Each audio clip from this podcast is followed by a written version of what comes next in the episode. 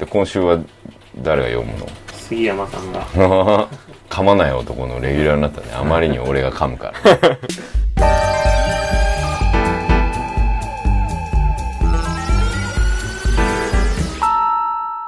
佐藤大のプラマイゼロ。こんにちは佐藤大です。こんにちは、フロアネット杉山です。じゃあ今回も杉山くん告知をまずお願いします。はい。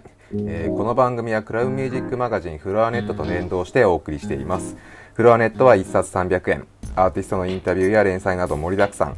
もちろんこの番組と連動した佐藤大のプラマイゼロ、フロアネット版も好評連載中です。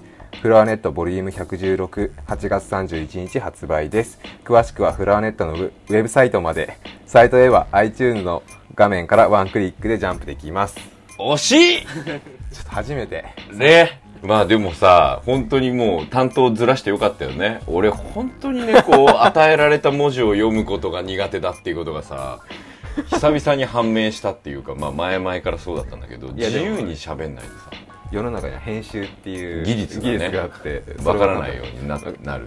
でもこれは別に分かってもいいんじゃないの？面白いよ。そうですね。これは。じゃあ次回大さんがまた。あえマジで。ノーカットで。ノーカットで変ノー編集でお送りしますって まあそんなわけであの先先月先月とゲストを呼んでみよう週間で、はい。あの藤谷さんと鏡さんを呼んでやってみたわけですが、い、かがでしたか？いや楽しかったですね。僕ね。どっちかというともう聞き入ってる方が。そうだったね、はい。でもあの逆に入り込むようになったよね。ああ突っ込むみたいな。そうそうそうそう。特に藤谷さんの会話。なんか生き生きとしてたよねなんでしょうね。なんでしょうね。俺がこうあのしゃくられてるのを見るのが楽しい感じだったでしょ？多分あのいつもとはちょっと違ったなんか関係性が出来上がりそうな気がね。で鏡は鏡でまたね。そうですね。鏡さんも僕も昔からもう見てる方なのでまああんな感じっていうのもねそうね。初めてこうラジオによって公開ができて、はい。僕的には嬉しかったですけれども。面白かったですね。ね。鏡さんも。それであれですよもう9月ですね。まだちょっと夏い感じですがあの9月からですねいよいよ私、あのもうなんつうんだ今年の頭ぐらいからこの放送がこう10回目らしいんですよ今日。そうですね今回で。そう。この10回やってる間10ヶ月か。やってる間ずーっとやってて、はい。全く言えなかったことが やっと言えるようになったわけですけれども。なんかチラチラ小出しが小出しあがあの例えばコナンにハマっていると、今年の正月ぐらいか。そうですね。話をしてたり、ね。あとあのど根性ガエル見まくってるとか、はまあ、フリーダムがどうしてこういうふうになったかみたいな話の分析をしながらも実は裏では、はい。フリーダムの話じゃなくて水面下で。この話が頭の中に僕の中に念頭があったわけですけどあのー9月のはい。7日からですね、はい。あの日曜朝7時また。えーテレ朝系列ではい。全国ネットでですね、はい。お送りしようと思っている「バトルスピリッツ少年突破馬神」というタイトルのですねアニメーションのシリーズ構成をやらさせていただいておりましてはい。これがやっと発表になったわけですね。まあ発表になったのは7月の末なんですが、はまあ言えなかったんで大変でしたけどこれ自身がよくみんながよく知っている、えー、と遊戯王とかですね、まあ、えー、と大人の方だったらマジック・ザ・ギャザリングとか、はい。えーいわゆるカードバトルと呼ばれるゲームの、まあ、えー新しいやつをですね、はい。あのゲームのシステム自体はまさにそのマジック・ザ・ギャザリングを作ったスタッフの中の一人、えーエリオットさんという人が原型を作って、まあだから原作と言えるものがカードゲーム原作みたいな感じなんですけど、でこれはなんかエリオットさん3年ぐらいかけて作ってたゲームでで僕らがえーっと10ヶ月以上前か1年ぐらい前からこの仕込みが始まって、で同時にこうゲームも出来上がっていって、はい。アニメも出来上がっていって、で同時に、まあ、発表っていう感じだったんですけどね、いやそして8月から「ケロケロエース」という新創刊された、まあ角川から出ているまあまあ言っちゃえばボンボンみたいなね懐かしい。ですよね。そうそうコロコロ系での大きさの厚みのある。厚みのあるあの縦に置ける、はい。キューブにあとちょっとみたいな。2冊あっそうそうそうだからもう2冊間立方体みたいなそうそうそうそう。それで連載も始まっています。いやー楽しいっす。楽しいですか？うん僕ね本当に子供向けをやりたかったって話をずっとしてるじゃない、はい。で実際企画の立ち上げからでしかもそのバンダイというはい。ね、あのおもちゃ屋さんの老舗。ですで今までプラモデルものではえっ、とエウレカの時とかお世話になったんですけど、それでもやっぱエウレカもねはい。よく考えたら日曜朝7時だったじゃん？そうですよね。あの時の超ライバルの枠はい。でやれる。しかもゴールデンですよ。子供のゴールデンと言われるテレ朝日曜はい。キッズタイムですよ、僕も見てましたもんうん、僕も見てた。小さい頃。あの7時から8時半にかけてのゴールデンライン。そうそう。そしてあの題名のない音楽会までの流れね本当にあのテレ朝さん日曜日ありがとうみたいな感じででこう戦隊ものライダー、そして、まあ、魔法少女とはい。今は続く、はい。一番頭の7時の枠の少年ものということです小ね。学生とかね学校がないのに7時に起きますからね。そうそうそう休みだろってそう。いう。で監督が本郷さんという監督さんで、クレシンとか昔やってたり、オレンジロードとかやってたりした過去もある。懐かしい名前が出てきそうましたね。そう。だからもう本当に百戦錬磨のキョロちゃんとかやったりしてる。はい。キョロちゃんの絵描き歌とか作ったりしたあのキッズアニメの大御所ですね。大御所と組ませていただけたという幸せもありつつですね、あの主題歌が及川ミッチーが キャシャン以来の一緒の仕事なんですが 作詞もやってくれて作詞も。正面突破 Go ahead! っていうあものすごい子供なヒーローなのを作ってくれてしかもその作曲があのグレーというですね。拓郎 さん。すごい組み合わせですね二人とも全然かけ離れてるのに、なんか今回はがっちりすごい。でも途中でギターソロすごいの入ったりとかするのが まああの1分ハーフなんでオンエア上はなかなかなんで、はい。ここはシングル買っていただきたいんですけど、ミッチーのベスト版にはい。入るらしいんで、ぜひですね。すごい顔ぶれですね。そうそうそうだから主題歌別に僕らがなんかっていうわけではなく、はい。気がついたら「あの及川さんなんです」って言われて「うわキャシャン以来だ!」みたいな。スターが。しかもまあアニメ好きなのはもちろんキャシャンの時に知ってたし、まああのこれイデオンですよねとかい。う話をよく現場でもしてたかぐらい。からイデオンですよね。そうそうそう。れ結構怖いんですよね。しかもそうそう。サンライズで。そうそうそうそうそう。だからサンライズの仕事はきっと断らねえだろうなと思って。そういう意味では、はい。まあロボットじゃなくてごめんねなんだけど、でも本当にね僕としては、まあ、前からこの番組でも話した通りはい。元気な少年ものっつうのは、まあ、エウレカぐらいからやってる一つのはい。トライなんですよ、でエウレカの時はまあ主人公そうしましたけど、まあ周りは大人の世界だし、まああのー基本的には描きたい部分は子供の成長もあるけれどももう少し文化とか社会とかになってくる、はいその中に、まあ、元気のいい、ねはい。主役っていうのをずっとトライしてきて、なんとなくこう正気が自分なりに見えてきたとこだったので、ちょうどいいタイミングでその子供向けをやりませんかって話が来た時に、すっごい嬉しいみたいな。絶対やりたいみたいな。でもまたグッと年齢は下がりましたよね、そう。しかも結婚もしてなくて子供もいないけど 俺あの39なんですけど、はい。い、るんだよね小学校のその年齢の子供がいてもおかしくない。そうですね。6年生とか9中歳うん1とか、うん。だからねそのもうしょうがないからお母さんを取材するわけで、はい。あのちょっとこう頼んでお母さんの集団とかに取材させてもらったりあの小学校の先生にはい。こう内々で取材したりとかするわけですよ、まあ、あのフィールドワークとかはい。シナリオハンティングっていうものですよね、そうするとすごいいろいろ面白いことが分かったり小小学校の最近の。で全然違うなってとこもあったり、はいするの。一番違うなと思ったのは運動会が、あのまあもちろんやる時期が違うところもあるんだけど春面とかにやる時もあるしで逆に秋にも大きいにやるんだけどそれは小学校地域の56年だけ集めた合同なんだっへて。ーそんなのがあるんですか？でどうしてかっていうと、はい。56年のクラスが2組とかしかない。のだから今このバシンも1組と2組しかないんだけど、はい。僕の頃ね10組とかあったの。あ僕2組でしたよ。ほらだからもうここら辺でこうドーンと違うわけじゃん、はい。もうそこが俺には驚きだったわけ。だからまあ、あの一応主人公の馬神君が1組で、はい。あの同級生友達になる男の子が2組なんだけど、はい。だから1組と2組って修学旅行とか行ってるはい。ストーリーを書いてるんだけど、すごい違和感があるわけ俺的に。あそのクラスの数にね。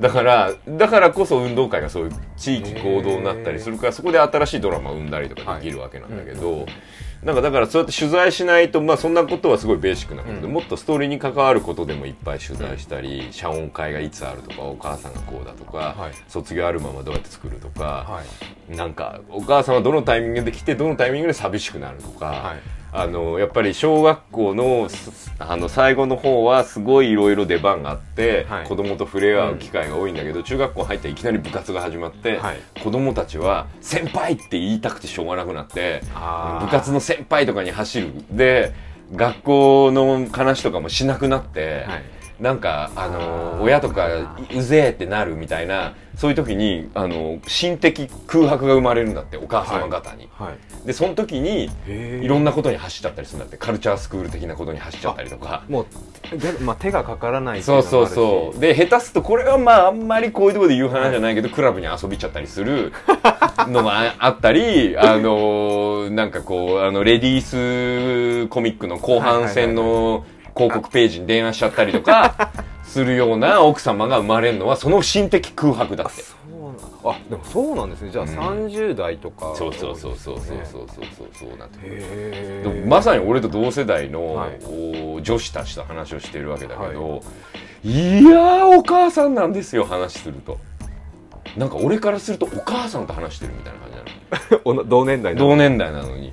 俺がいかにもうでそれで諦めたわけ途中で 俺がお父さんの気持ちになるっていうのはもう無理なんだと。だ 俺が俺が馬神とか主役馬神って言うんだけど、はい。俺が馬神たちになるしかないみたいな。そっちの方が楽だったっていう。あだからもう刺激なく、はい。こうあのカード屋さんに通いあの子供たちがやってんのをこう見たりするこの夏だったり。ー自分ではやらなかったんですか？あのねやりづれえよ。さすがにあと最近は風潮的にあのね一人でなんかこう俺ルックがね怪しいおじさんなのよ。子供たちからしてみればですよね。そうそういうことそういうことそういうこと。でいや子供たちっていうか親御さん親親から見たらあのあれつ話しちゃダメですみたいな扱いだからあんまり積極的に いけない。いけないっていう。旗からこう見見ててああそこであこういうふうにやってとかね。で、まあ、カードバトルって要するにディベートなんだよね、はい、でルールの更新されうるん。遊びなんだよね。だからあのー DJ にすごい DJ とかにも近いよ。まあレコード新譜のレコードみたいな感じであの3ヶ月ごとに診断が出て、はい。それをチェックするとそこで傾向と対策が変わってくるわけ、はいそうするとプレイの方法も変わってったりしながら、でね。でも給付も混ぜながらデッキを組むわけ、ん。でそのデッキがどういう順番で出るかはコントロールできないけど、何を入れるかはコントロールできるわけ、うんうん。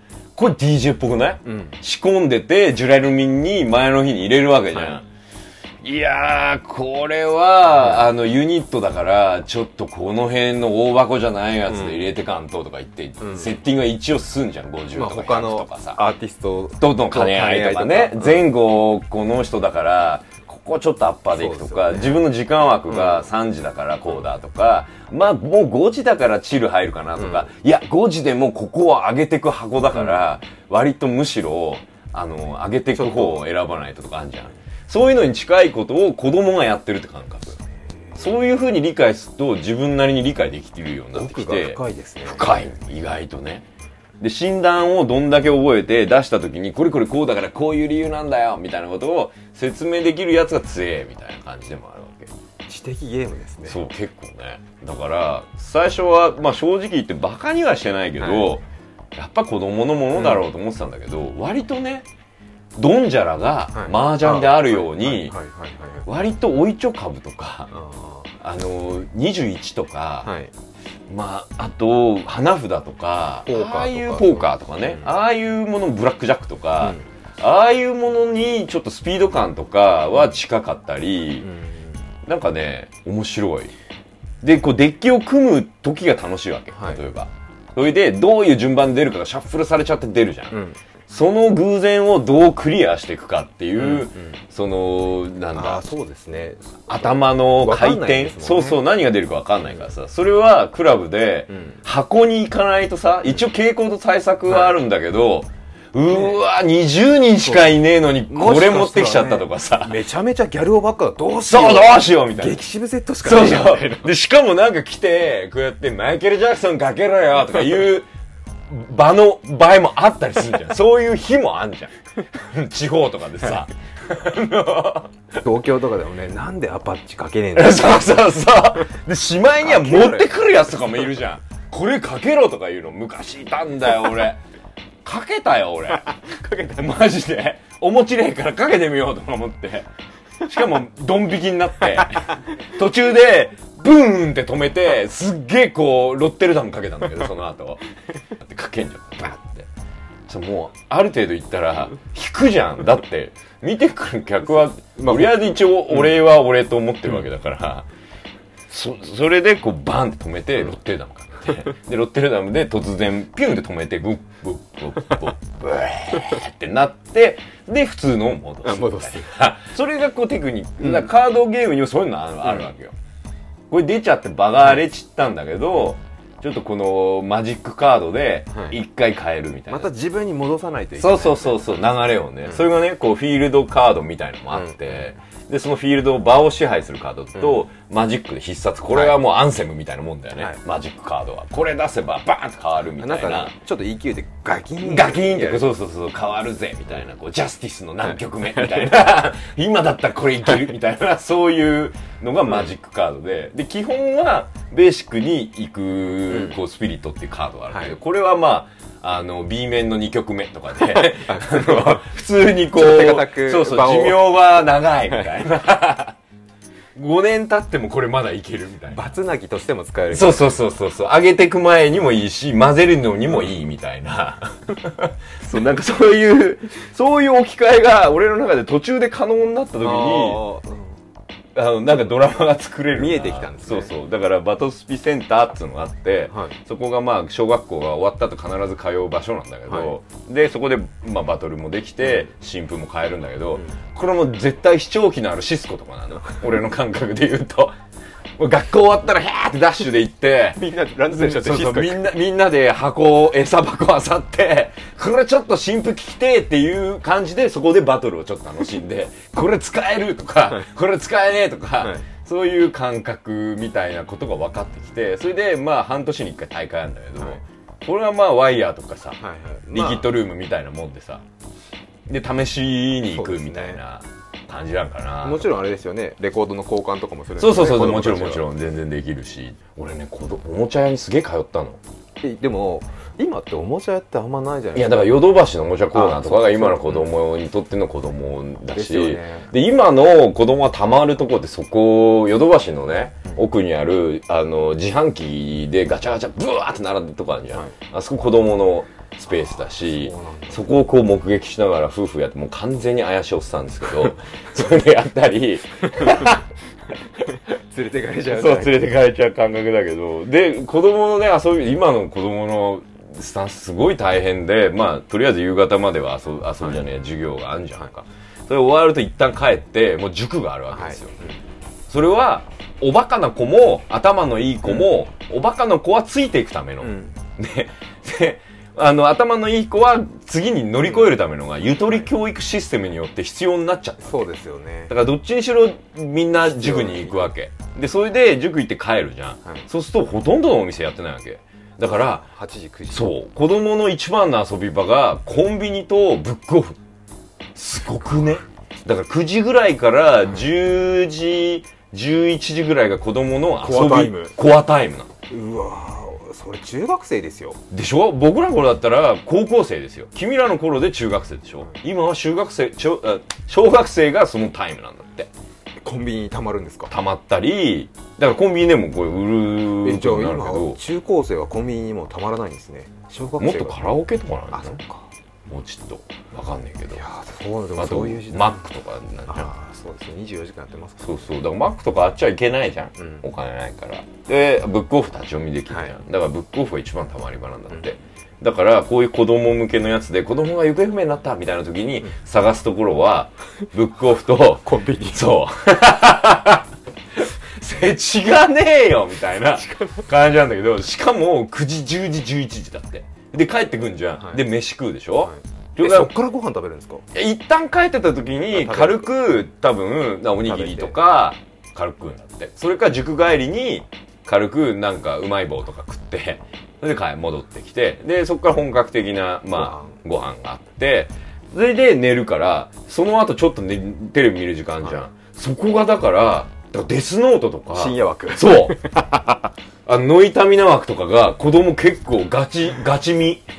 えー、じゃあ。それで朝7時ぐらいまで寝てんじゃん。で7時に起きて8時とかに学校行くから眠いんだって。7時間ぐらいしか寝てなくて。完全僕らの生活と近いじゃないですか。そうなんだ。からもうなんかそういうの聞いてるとうわーっていう。だからそういう置き換えが可能になってるんだけど、子供は大体午前中眠いんだってそれ完全メタボリックになりますよ。早くから。本当だよね。だからほら成人病がはい。中学とか高校で出たとか言ってんじゃん最近よくなんかこう三面記事っぽいの出たりとかするじゃない、い、やあながちだなとは思う、そうそうそう。深夜それじゃあやっぱ難しいですよね。テレビ番組エロ番組とかやるのも無理ですよね。子供見てるから。まあだから、まあ、最近だと RD とか図書館戦争とかさ、ああいうの見てんだって。うわ図書館清掃とか俺もガンガン見てた。そうでしょ？でまあどっちも見れるじゃん。一応感覚的にはさ、うんだからなんか逆に小学校のこの年齢まあ主役の子たちは小学校6年から中学校になるんだけど、これ4月に中学校になるのね。はいはい次なんですよ、うん。でその辺の年代はもうちょっとちゃんと遊んでたりするんだって。中学生になってから、うん。もうちょっと遊びだ。そうそうそう。でそこが面白かったのはお母さん方に聞いてて小学校中学校になる時に一番何が嬉しい子供たちが、うん。すごいよ。蔦屋のカーはいドを作ってもらう。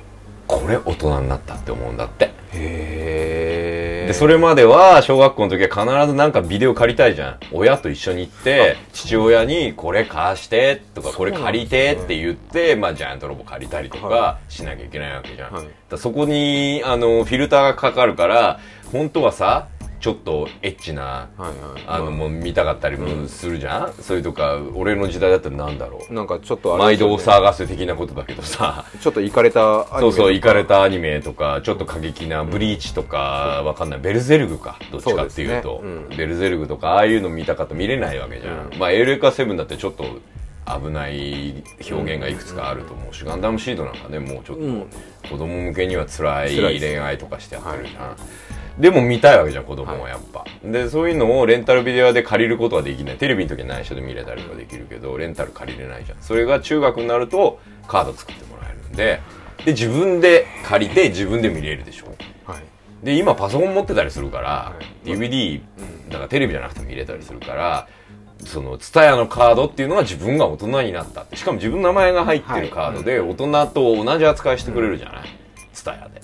で、それまでは、こう、お父さんと一緒にツタヤ行かなきゃいけない。お母さんと一緒に行かなきゃいけなかったのは変わったっていうところが大きい。ああでもそうなんあでもそれはわかりますねそう、だ聞くとわかんじゃん、うん感覚は。だけど、わかんないよね。わかんない自分に子供がいない限り。うん多分。だから、しかも僕らの頃とかツタヤとかないですからねないないないない。U&I だよ、俺。U&I ってそれ俺聞いたことあります アナログレンタル屋。だから、俺より前だともっとないんだよね。そうですよね多分。だから、俺ギリなんじゃないかなと思う。その放課後にそういうとこ行ってレンタルで借りて、そのレタリングシートでカセットに勝手にはい。作ったりっていうのが、今で言うと iPod のさ、うん。なんかわかんない、プレイリストはい。作るようなもんじゃん。でなんかジャケットも自分そうそう自分でジャケットちっちゃいにチューンしてみたいな感覚で、あのー、わかんない。FM パルとか買ってきてさ広い山形とかの絵みたいなのあるやつ。それこれはいらねえとか思いながら。でたまにさニュータイプとかについてんじゃん。カセットのジャケみたいなやつ。それ昔ですよね。昔昔。あのこうやってとここの切るやつ切るやつ。こここれですよね。これそうそう今そ入れるやつ。れわかんないよお前ラジオだって。やってました。やってたでしょ。ビデオのテープのビデオのそうそうビデオのここうそうそ折っれてあれあれ。でレタリングのやつでこう好きなフォントがあってさ俺の好きななんだっけな忘れちゃった。何ゴシックっつったっけな忘れちゃった。ありましたね。それそう。S がないのよ本当にさあらゆるバンドに S が多くて。お多いですよね。でも S 多めなんだよあのレタリングでも。普通のこうわかんない。Z とかははい。2つとかだったりするんだけど、はいはいはい。S は5個ぐらいあるんだけど、はい。そんでも足んないわけ。そう懐かしいな僕ボーイの O をあそう O のファイファインとかね。どうしようどうしようって。あれペンであのサインペンでこう線引くと濃さが違ってちょっとやっぱ違うんだよねあれね。W1 個削そうそうそうそうでもあれくっついちゃって O もくっついてずれちゃってああみたいな。汚れるみたいな。そうそう。やってました。やってたでしょ。絶対これバシあのバシ見る子は絶対何言ってんだろうって思うそう。だからこういうなんだろう。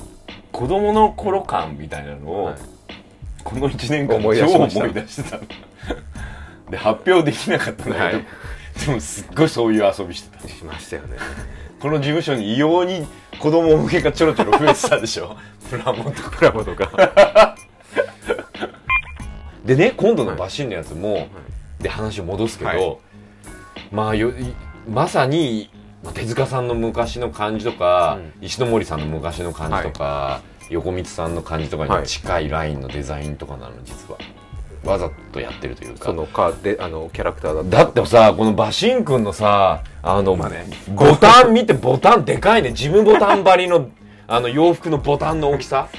まあなかなか今だったらおしゃれ系の人しか着ないんじゃない着ないでしょもうジムボタンかってボタンで記者が来るぞぐらいなボタンがついていただいたり靴とかがちょっと無人ポヨンとちょっと大きい昔ね。のあったサイボーグはい009はい。とかが履いてそうなあのブーツみたいな。ブーツみたいな。もうもうすごい燃えるわけ。ちょっとここがこう足がちょっと古めな感じとかがつま先こう丸めてつま先ちょっと丸みがあってとか。はいもうしかも半ズボンとかでももう燃えるとかいう感じだったりする。もうわ髪型もやっぱ結構そうですもんね。けね。今だったら結構繊細になってるなったりあのちょっとなんだったらほらあのーどっちかっていうとホスト。あー。はい。ヒーローっていうよりホスト。はい。みたいな、ね某カードゲームの主役たちとかは ホストじゃねえかって格好してんじゃん。そうですね。スーツ着て。スーツ着て完全にホストここんな感じでしたね。そう。わかんないだろうけど、うん。まああんまり突っ込むと何か分かってしまうんでもう言わないけれども、でも今回のバシン君とかはねもう寝起きはアホ毛が出るから。ピンピンって。あその辺ちょっとあれですね、ちょっとオールドスクールな。そうそう昭和な表現。だけどあんま漫画によらないようにだからあのサイバリオみたいに50トンドスンとか出てこないよそこはあのだからそれやっちゃうとカードより面白いもんが生まれちゃうんだよね、そのギャグテイストのところがそうそうそう。そこがね難しいところでカードより面白いものをこの世界にあっちゃいかんみたいなね。まあそれはだってカードゲームのアニメーションだからってところがあってあとは人間関係で見せようって感じなんで、まあ人間関係面白いキャラいっぱい出してるんで。小学生の人間関係面白いでしょ？雑そうですね。だから俺はもうなんかこうキレッキレのねはい。ジャパニメーション。うんよーよーみたいな 作品からちょっとこうキッズの「君と握手!」みたいな。あちょっとあの、うん。コテコテの熱い系が。熱い系に行こうかなと。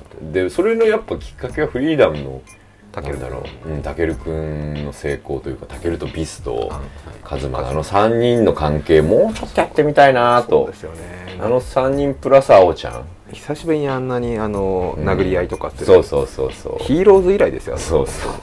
まあでも昔からねプレデターとかね、ああとったはずなんですよね。だってマトリックスだってそうじゃん、うん。最後は雨の中殴り合いっていうのが、まあ元宮漫画もそうだったけど。そうですね。もうまあ輪掛けとかもね、はい。もうそういうもので育ってきた俺としてはですよ、だから俺和樹さんのグレン・ラガンもすごい気持ちわかるわけ、感覚としては。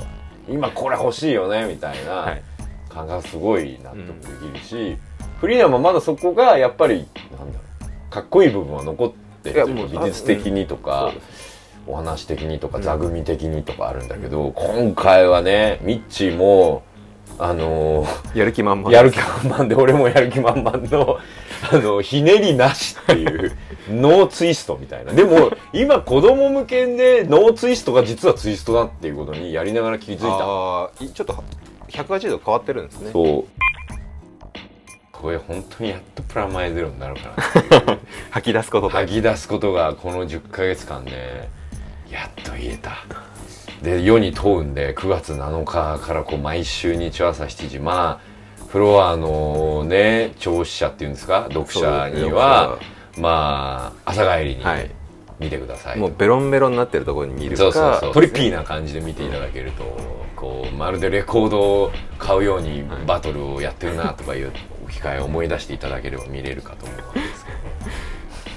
最近なんかこうなんかこう楽しいのとすげえ実はもう一個発表できないのがあって、はい。ちょめちゃくちゃ重いのやっててこれでプラマイゼロを作ってんだけどこれは多分秋冬ぐらいには、まあ、3ヶ月4ヶ月後いには発表できると思うんでその時にはまた違ったアプローチでもう一つのダークサイドがなぜ起こったかっていう話ができるかなと思うんですけど、重いものも。そうそう。給付が聞けるっつうのがいいよね。この、まあポッドキャストは。そうですね。だからこれであの子供あたりのとこ聞いてもらうと答え合わせできるっていう感じにはなるかな、フリーダムの時とかね。